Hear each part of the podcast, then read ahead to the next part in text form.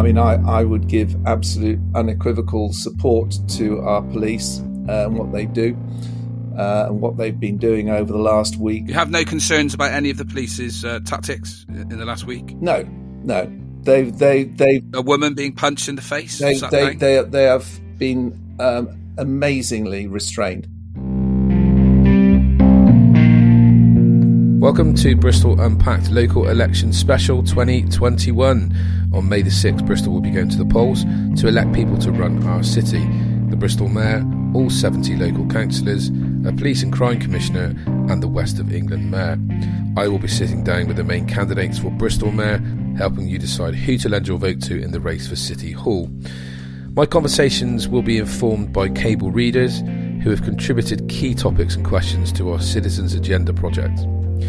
My approach is to be free flowing, have a conversation to find out who they are, what they say they will do, and the political beliefs that guide them. Think less Andrew Neil, maybe a bit more Louis Theroux. I have a bit of fun with them along the way, find out a bit about them, and challenge them when necessary. Here goes. First of our mayoral election specials, we talk to the Conservative Party candidate Alistair Watson, a former Lord Mayor in 2014. He was previously a councillor for Westbury on Trym. He lives in Redland and is a project manager and business consultant. We talk to him about what changes he would bring to the city and touch upon some of the big issues that have been breaking in the news in Bristol in this last week.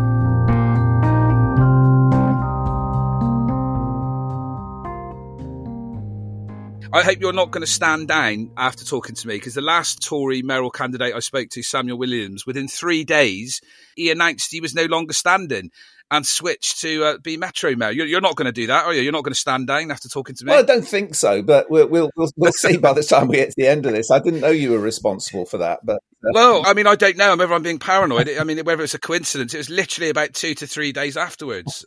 so you've come off the subs bench. I think in rugby they call them the finishers. You know, they're not the subs anymore. Uh, right. You know, we, we come at okay. the end, and yeah. you know we've still got the yeah. energy, and we can still yeah. get that try over the line. So you've come in as a as a stronger and better yeah, yeah. replacement yeah, than Samuel, yeah.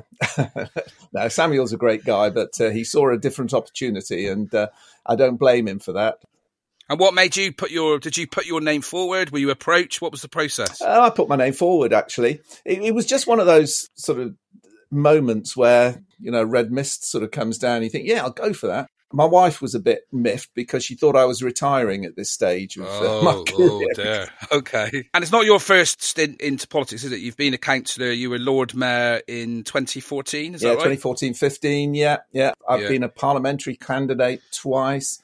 Yeah, so about 30 years in politics in various roles. I think coming from being a councillor, and you know, I was a cabinet member under George, and I've I've done all the hmm. scrutiny and stuff. I think it helps. I think it really, really helps because you see the time and effort councillors put into their work, and, and I respect their role. And I don't think that you know George nor Marvin have really respected the role of how the council members work.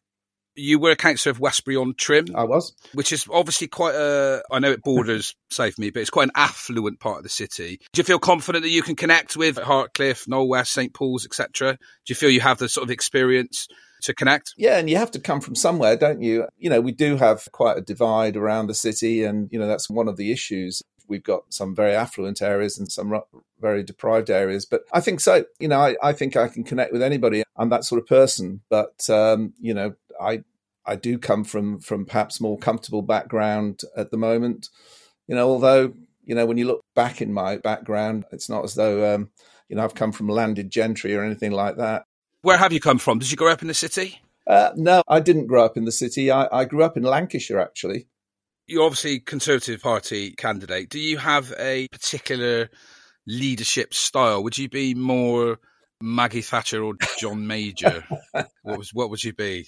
I'd, I'd, certainly be more John Major than Margaret Thatcher. I think John Major okay. was quite a, a, collaborative sort of person. When yeah. you look back at his time on council before he became an MP, people from all parties said what a good leader of council he was. And actually, you know, when, when I left the council in Bristol, there were a lot of people in the other parties who said, well, you know, we can work with this guy and, and he works in that way. So if, if I were to be mayor of Bristol, I would certainly bring back the idea of a rainbow cabinet. You know, there are good people in all parties. they're experts. They're people that work really, really hard for the city.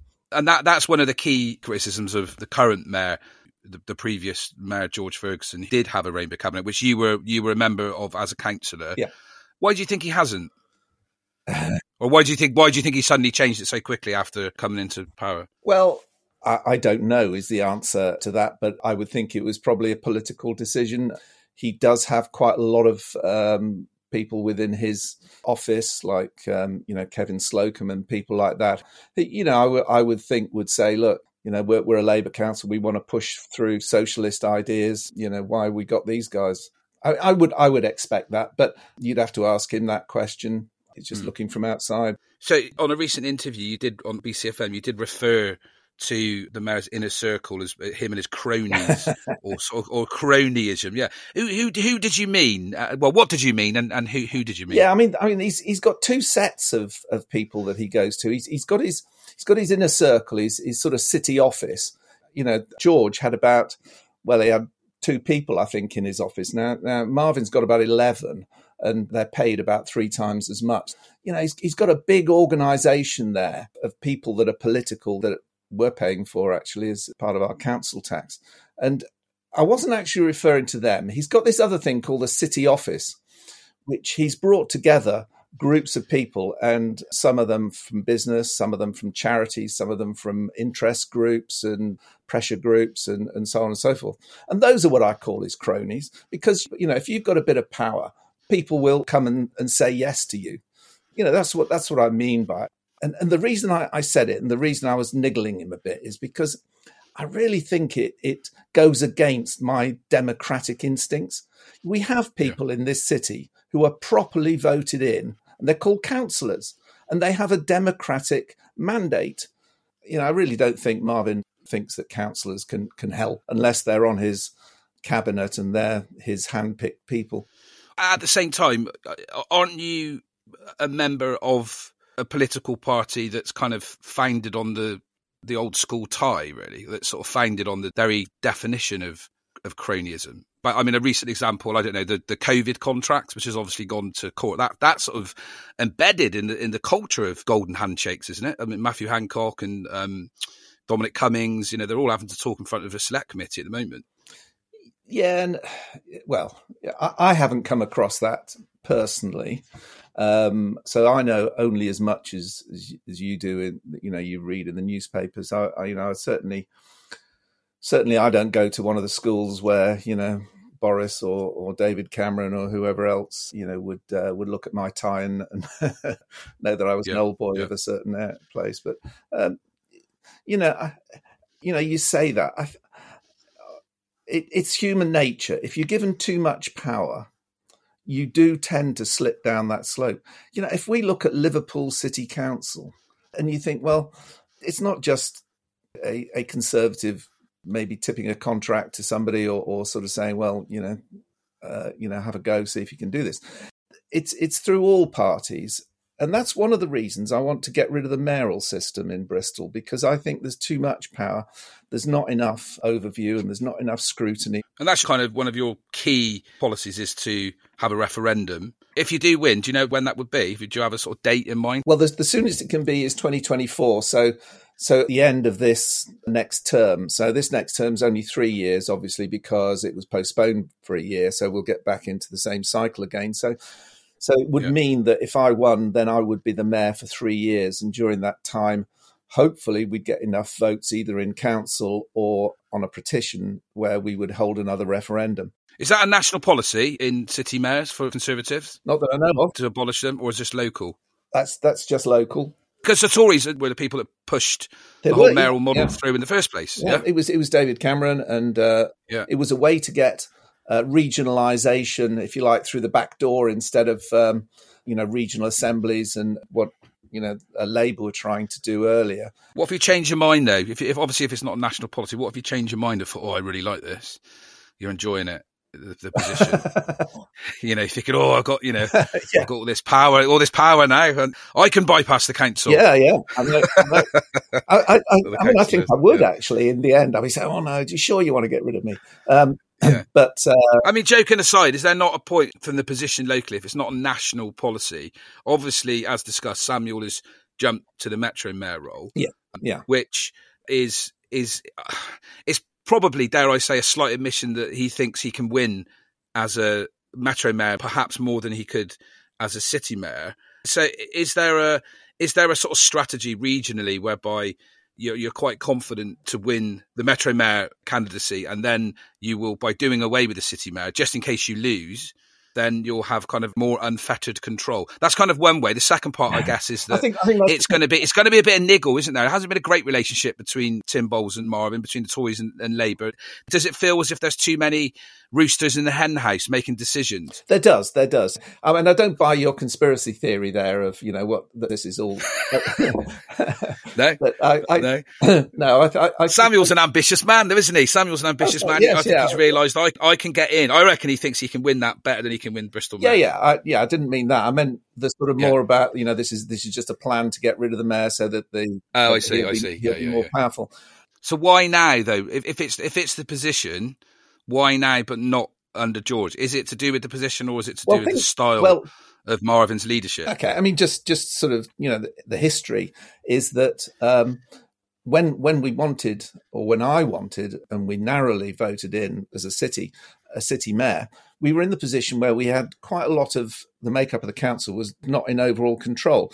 We had Lib Dem leaders, and they were on a, a minority, and so on. So what what what actually the view was decision making was bogged down, and we were having this election by thirds. So it wasn't even as if you could have a stable four year term. Virtually every year, apart from one of those four years, you know, there was an election. So everybody was on election mode all the time. And so, you know, there was a lot of backbiting, a lot of, lot of difficulties. That's changed. We have all out elections now once every four years. So we have a stable council for four years. And the other the other thing was we didn't have a metro mayor. And the idea of having the city mayor was that money would get funneled to the city as, as a sort of sub region. But now the money's getting funneled through the metro mayor. So actually, we don't need a city mayor anymore. Um, right, let's talk. Mm.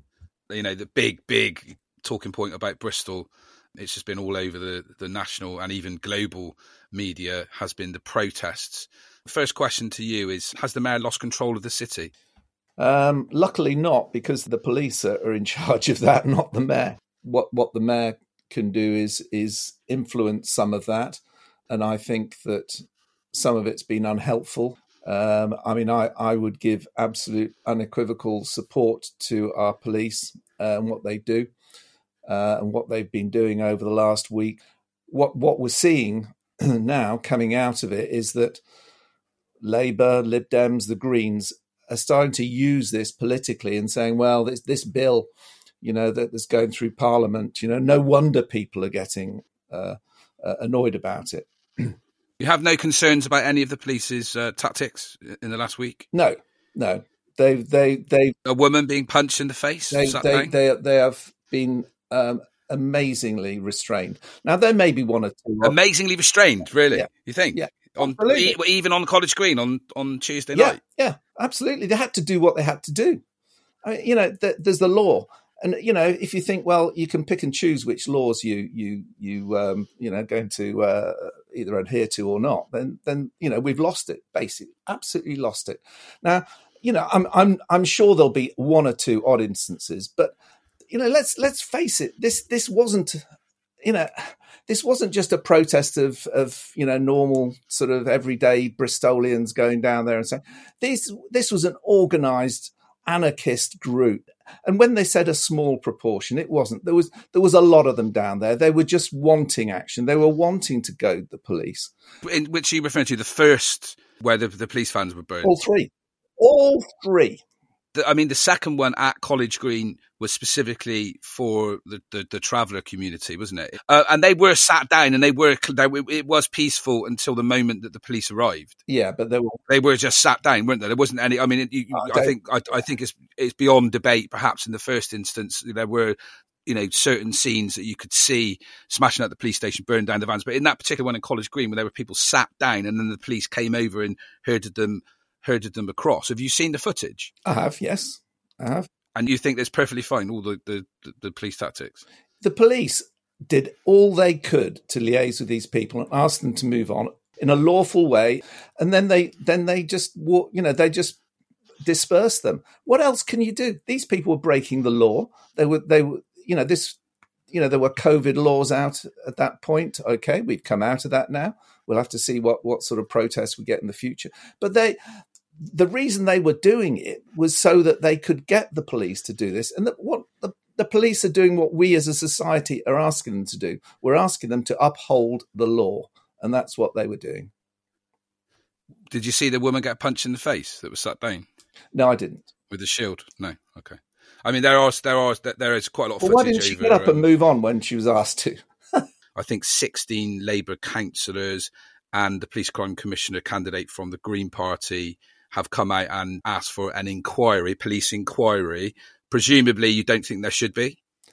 I I honestly don't often get you know so worked up. When I saw that, I I got really physically angry at this. You know, the police are doing a fantastic job. They have done a great job. This is just awful politics. Well, you think you, you think there'd be an opportunist then, just uh, by jumping onto this to that issue by yes. suggesting, yeah, yeah, yeah, yeah. So presumably, then the statement from the mayor, the statement, the statement from Marvin Rees, who has been criticised in some quarters for not coming out and making, I don't think he's made any reference specifically to, to the police tactics. Presumably, you agree with with Marvin's statement? Well, I do to the extent that he has supported the police throughout, but on the other hand, he's sort of does sort of intimate that um, the the bill itself was flawed, and therefore, you know, well, you know, what can you expect?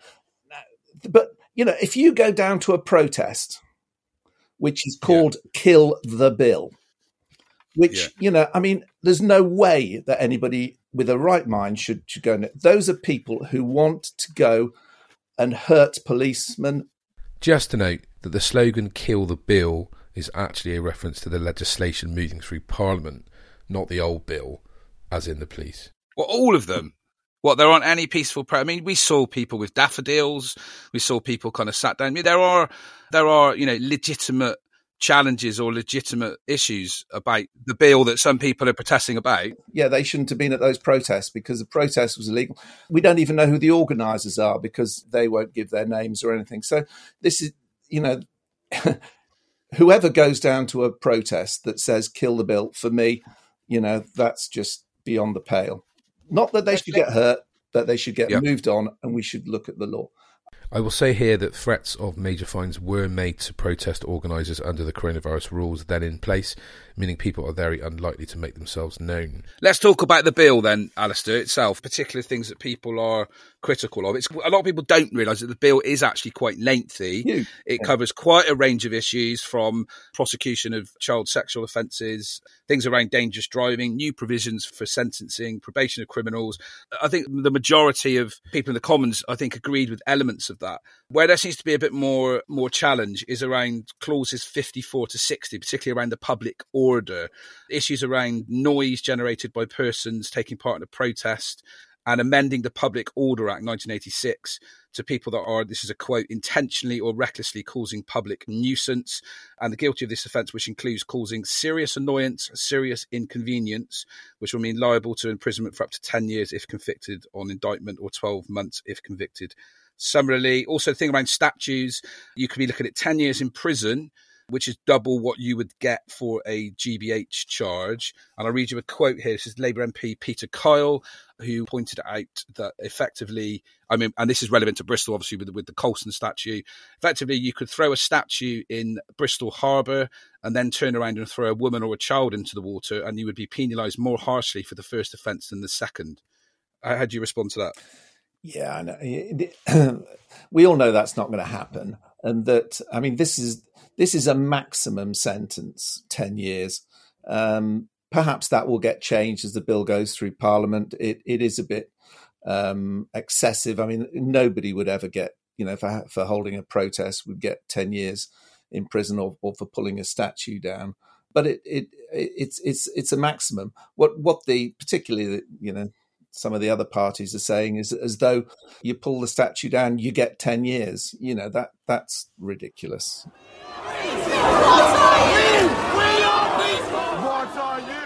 Tell you about the Bristol Cable. We've been at the forefront of covering lots of the uh, Bristol protests through this last couple of weeks. If you want to continue to have journalists on the ground breaking news stories, then you can get involved yourself by becoming a member of the Bristol Cable. If you go to our website, you can find out you can chuck some money in each month, as much as you like, to try and keep independent journalism in the city.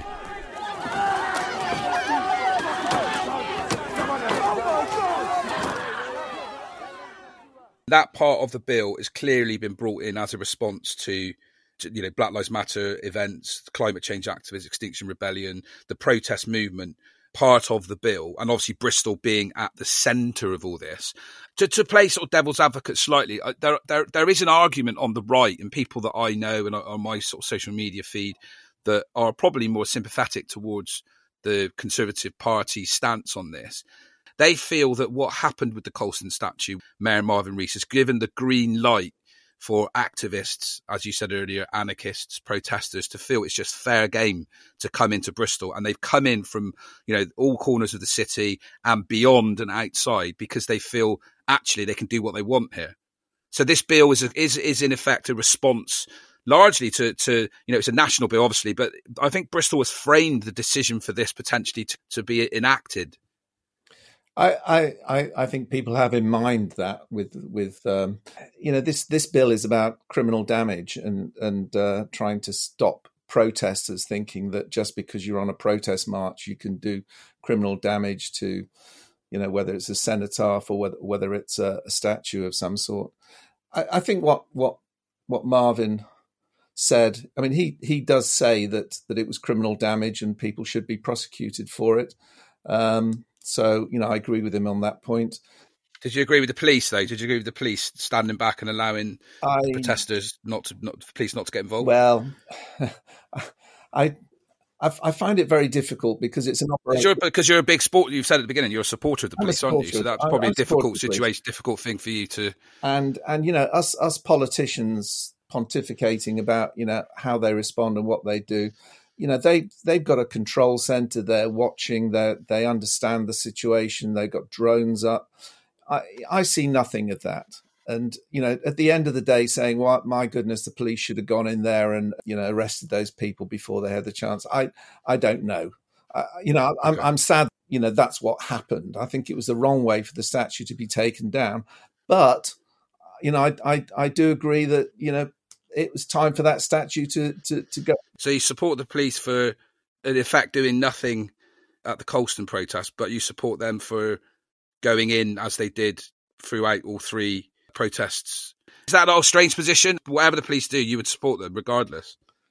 Um, I, I, I mean, I think that perhaps that you know.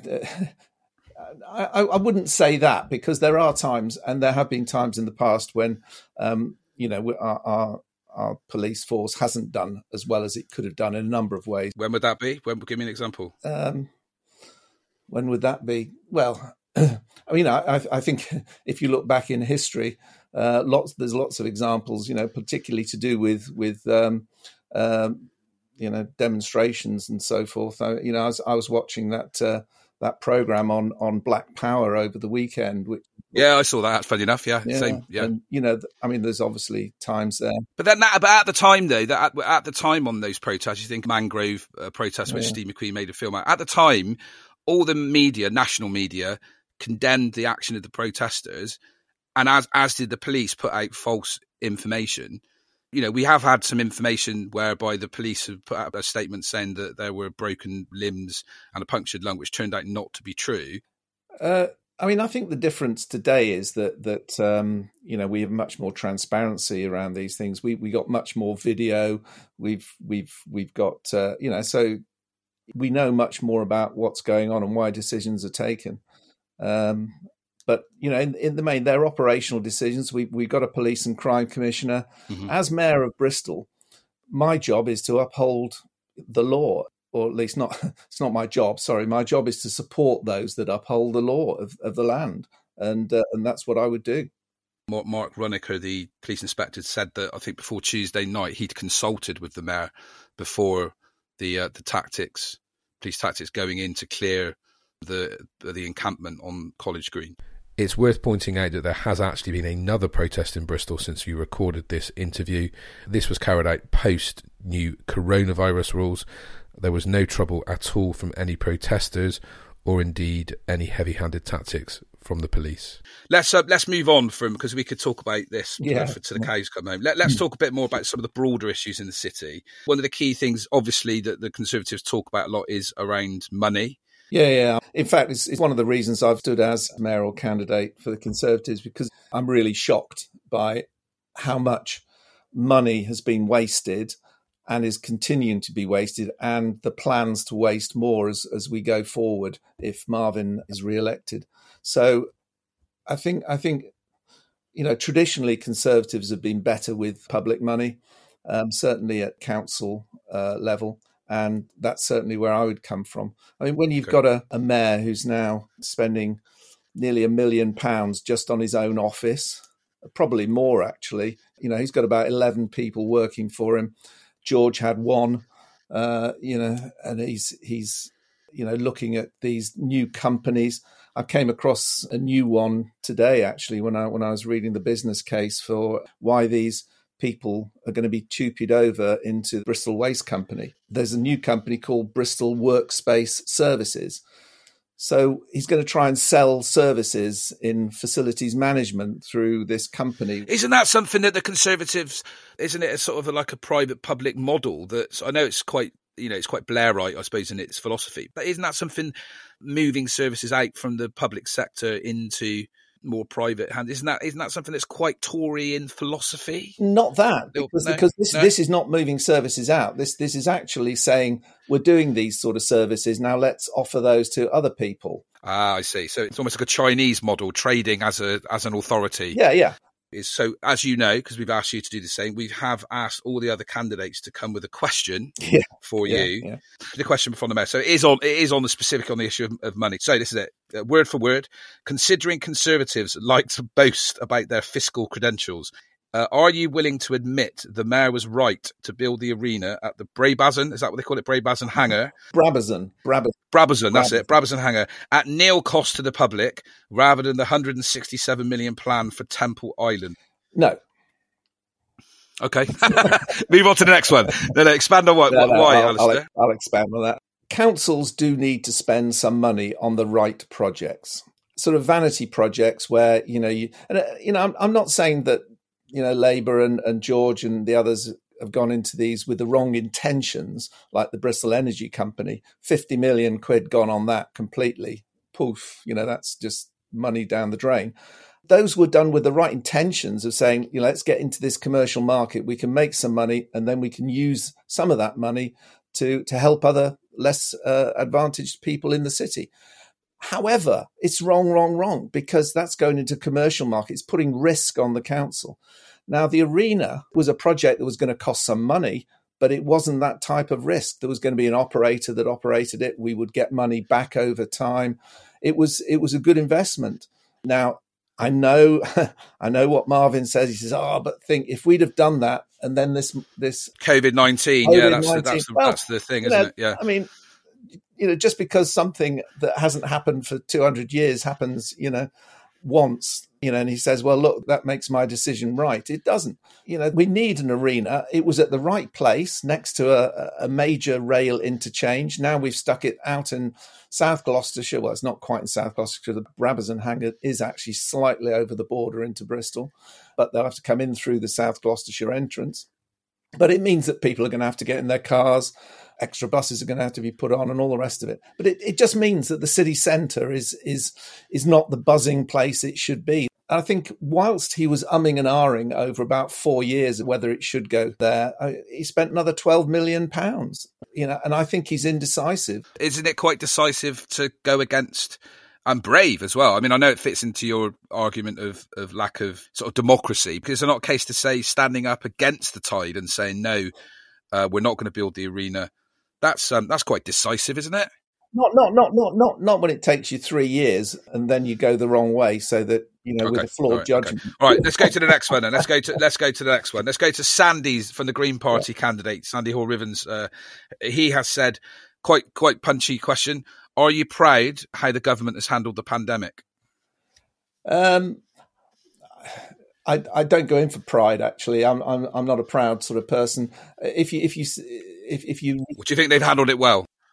I, I, think they've handled some parts well and some parts not so well. I think there will be um, an inquiry when when the time is right, and we'll see. What have they done well? Let's break that down. Now, what have they done well, and what have they not done so well? I, I think I think the vaccinations program has been fantastic. Um, I think that's really been done well, and that took some brave decisions over a year, well, a year ago, to actually invest in in in the vaccination program you know, if if if if those vaccines had come through and they, you know, it's never never been done before to to produce a vaccine in these quantities, or even one that uh, that works in this sort of timescale. What about the early part? I th- I think that's a difficult call, and I, I you know I, I, think history will will, and I think a historical perspective will have to be taken, because you're balancing the economy with the virus and, and the effects of that, and you know, at the end, we might find that actually more people have been damaged by lockdowns than have died perhaps a bit prematurely. Caroline, this is the last one then. By Caroline, I of course mean the Liberal Democrat candidate, Dr. Caroline Gooch. So Caroline has asked, do you think a 1% pay rise for nurses after all they've been through this year, probably totally exhausted, is enough? Uh, no, I, am I'm, I'm a bit embarrassed by that one. I suppose um, for my government. Um, okay.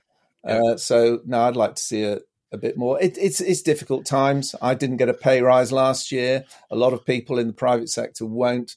But yeah, nurses and doctors. But then what about the police and the fire service? And I mean, I work for a waste company. You know, they they were out collecting your waste all over this period. You know, and you know they're putting themselves at risk yeah, I, I, I, suppose nobody's been right on the front line, I suppose, as much as medical staff. Do you think that was a bit of a PR own goal?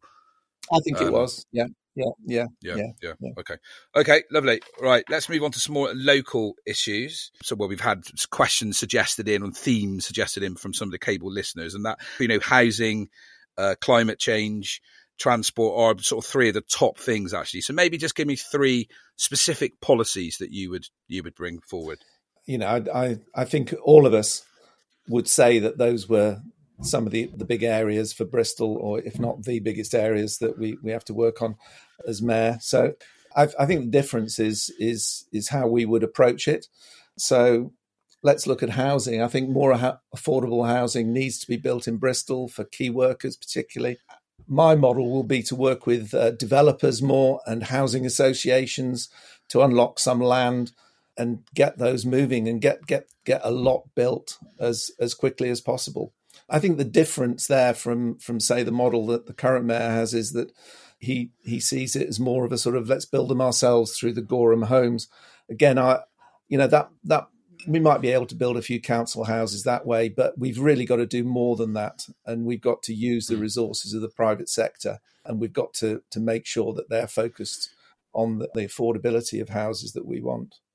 On transport, I would work with the regional mayor uh, much more closely than uh, perhaps Marvin has. This idea of a, a, Bristol underground, I see it's on, on Marvin's posters, is way, way it's just completely bonkers. Um, is is that just a bit of electioneering? Uh, it must be, mustn't it? I mean, you know, even even in the best estimates, we're talking at least fifty. It's a great idea, I think. I just don't know how actually achievable it is and why it's well, been announced now. It's completely unachievable, and and you know, unless unless central government And I mean, this is for the regional mayor anyway. It's not for Marvin. I, I don't hear any policy statements from um, Dan Norris for, for Labour. They're all coming through Marvin. And actually, this is Dan Norris's territory. He should be announcing transport. Because the Bristol Mayor has no authority over transport. That is the Metro Mayor's role, isn't it? Yeah, the, the, yeah. I mean the the yeah. the the Bristol Mayor has has influence over the decisions taken by the Metro Mayor, but you know the money's coming through through the Metro Mayor. Well, I think it's the one issue that a lot of people that I know that moved to the city from outside just say that you know it, transport's never it's never been great. No one's really ever solved it despite some gallant efforts at different stages of most of my life. But so, what what what could you do to finally solve this this this big issue in the in, in Bristol? Yeah. If if I could, if I could solve that in three years, I, I think everyone would vote for me. Uh, you know, yeah. because it, it, it is shocking, and you know we we do need mass transport systems. And that's not yeah. going to come through an underground system. Well, not not for decades to come. So you know, the WECA have put together some plans for this, and and we need to get the rail networks going again, the Henbury Loop and, and the, the line out to to uh, Severn Beach and getting that going, the Portishead line. You know, we, yeah. we, we do have some mass transit systems there which could be brought in, but we we're going to have to rely on bus transport, you know, and maybe you know look at light rail and that's all in the plan. And I, I think that's achievable, but we've got to really work hard as a whole region to get that in place. This sort of hub and spoke type thing, where we have perhaps smaller buses bringing people from some communities into to larger hubs. And, uh, and move people fast. Okay, cool. Uh, housing, one of the affordable housing targets, wasn't hit by the mayor, even though in his literature he said it was. He did, yeah, that's right. Uh, uh, uh, did you? Do you have a target yourself? You, how, many and when? Dare you? Dare you give a a specific target? No, no, I don't. I, I want to build a lot, and how can I give? A target? It's, a bit vague, isn't it? Come on, a lot. A lot. Come on. How, how can no. I give a target? I, I can't see the finances. I housing revenue account, you know, leveraging that. I mean, there's there's a lot of big. It's the argument that the mayor's given, isn't it? That they were they were overly optimistic and bold and ambitious, and they probably gave the, the target too high. Yes. And and, yeah. and and of course now he's not being overly ambitious by wanting an underground system. Okay. Um, would you do away with the one city boards? Yep. You would. Totally. Okay. Uh, why and what would you replace it with? there, there, there is a democratic institution called the council and councillors. Now, that's not to say that that we wouldn't be um, consulting with all these people in, in various ways, but democracy comes through the council and those elected representatives of council. So, yeah, you know, I'm not saying they wouldn't be spoken to. We'll have sessions and and they can advise, but uh, but yeah, no, they're gone. Was was the old system a bit? I mean, the argument being the old system was a bit slow to get anything done, and finally we've got all the sectors from the you know third sector, the the public sector, and the private sector all working together. In you know, I'm, I'm talking as if I'm you know I'm in the mayor's office now. Uh, you know, working together for the greater good of yeah. Bristol, world class world class people yeah. in the right direction. You don't buy any of that, no? These are people with self-interest that come together fine i've got no problem with that. They're pressure groups they're you know they they've got their own axe to grind. They're putting plans together but plans don't mean action. And it, you know action has been completely lacking over the last five years. Okay. so we want to get okay. some action together not just more and more plans.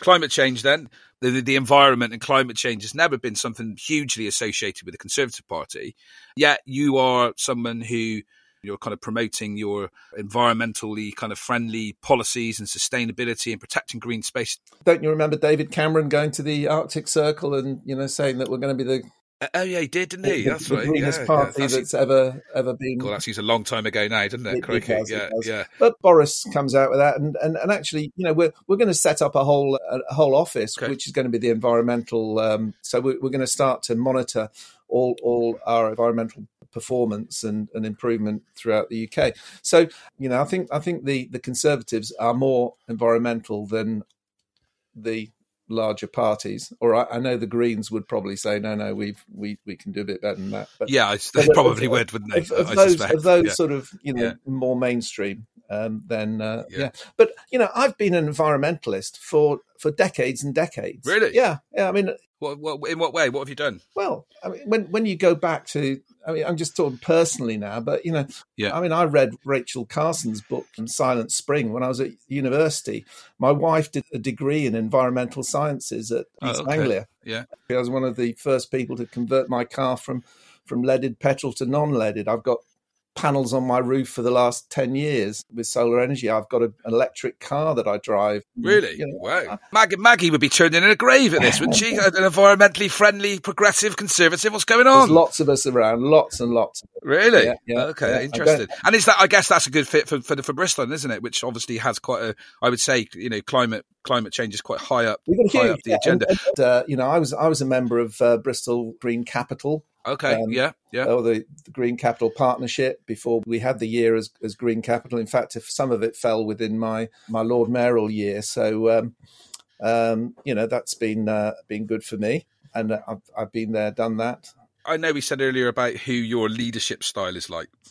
Because yeah. obviously, I think, you know, and I've jested about it a little bit, but there is sometimes, I think, particularly amongst young people, a, a stereotype of what a Tory MP or a Tory councillor or even a Tory voter is. Um, and that can be quite lazy stereotyping at once. And I do know that there is quite a range and quite, you know, people talk about a broad church in the Labour Party. It's actually quite a broad church in the Conservative Party. So where do you stand if you're as a scale of left and right? Where, where would you kind of be? And I'm, I, I, will, I will say to people that I'm socially liberal um, and I am um, uh, economically very free market orientated.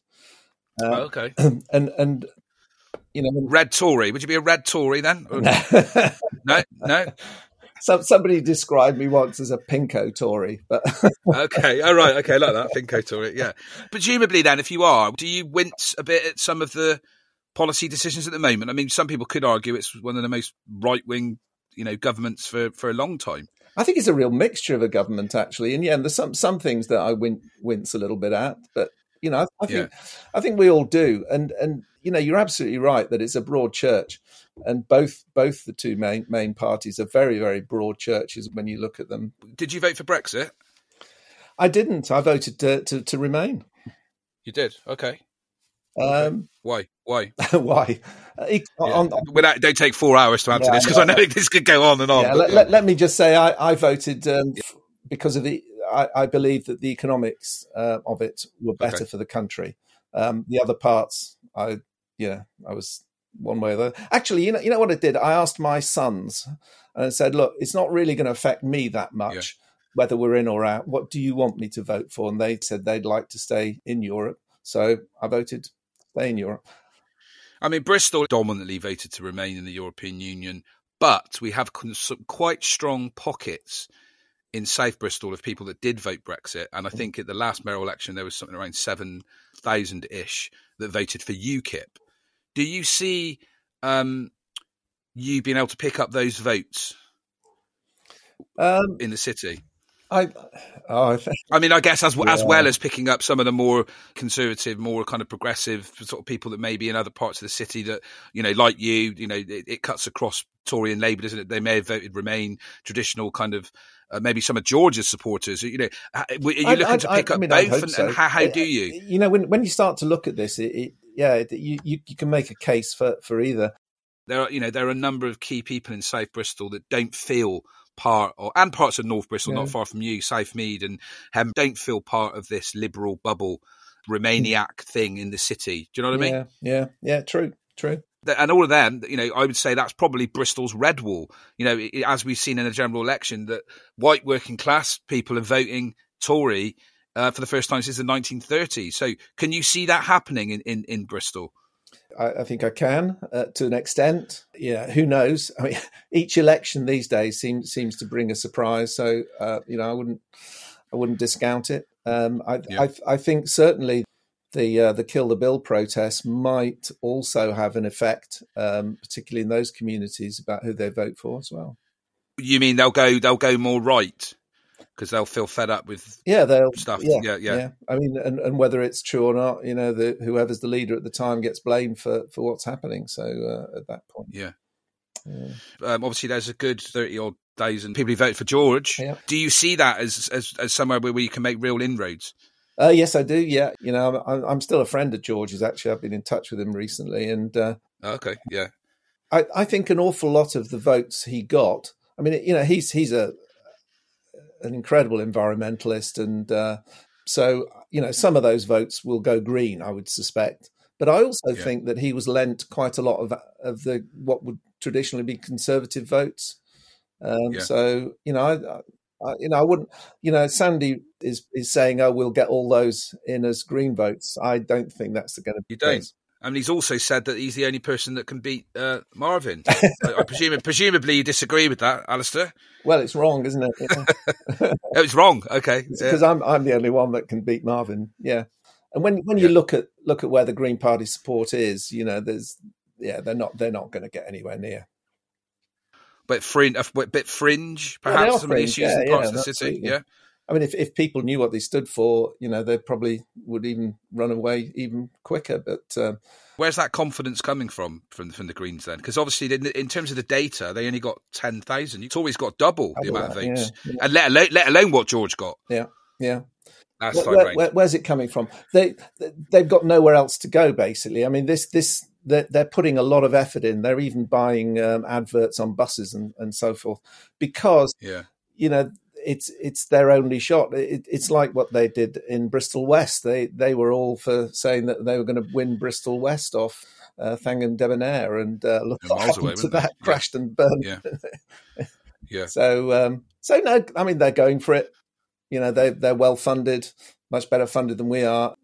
Yeah, why yeah, is that? Because obviously the Conservative Party have got more money nationally than the Greens. Why why have they got a bigger sort of marketing budget than, than you guys then? Be- because our money is spread so thinly, and and, okay. and they're concentrating on one or two that they think they may have a chance to win. So you know they they can put twenty grand into this campaign or whatever it might be, and you know we've we've got five thousand to spend over the period or something. You know. Um, what about there may be some people that will vote for you or the Liberal Democrats because they don't want a mayor anymore. They're angry. Yeah. Uh, uh, you know this uh, same in the same regard that in the Brexit vote it went across parties. This could happen this time. You could pick up a lot of votes.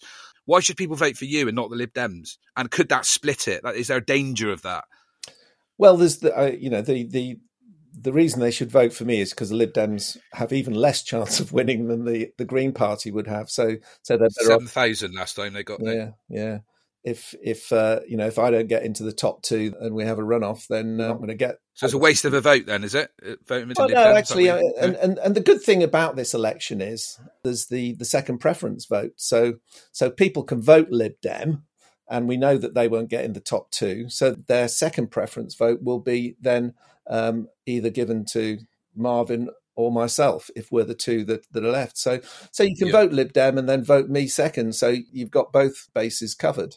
Yeah, it does make it more interesting, doesn't it? Mm. It does mean that people have to think a little bit more. One of the key factors is obviously with COVID restrictions.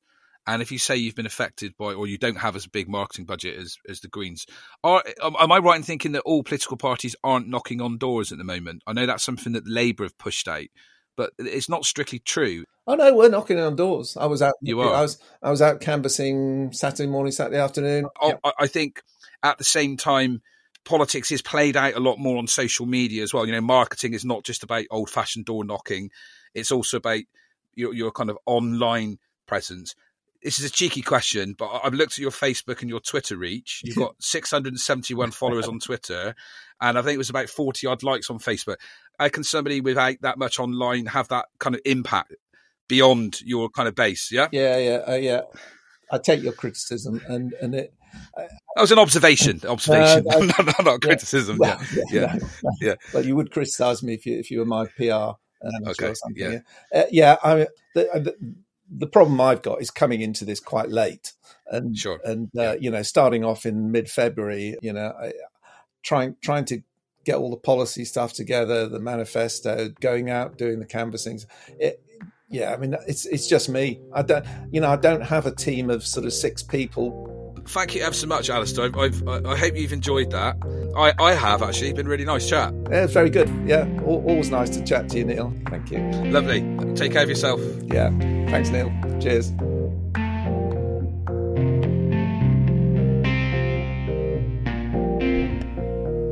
That was Alistair Watson, Conservative candidate for Bristol Mayor.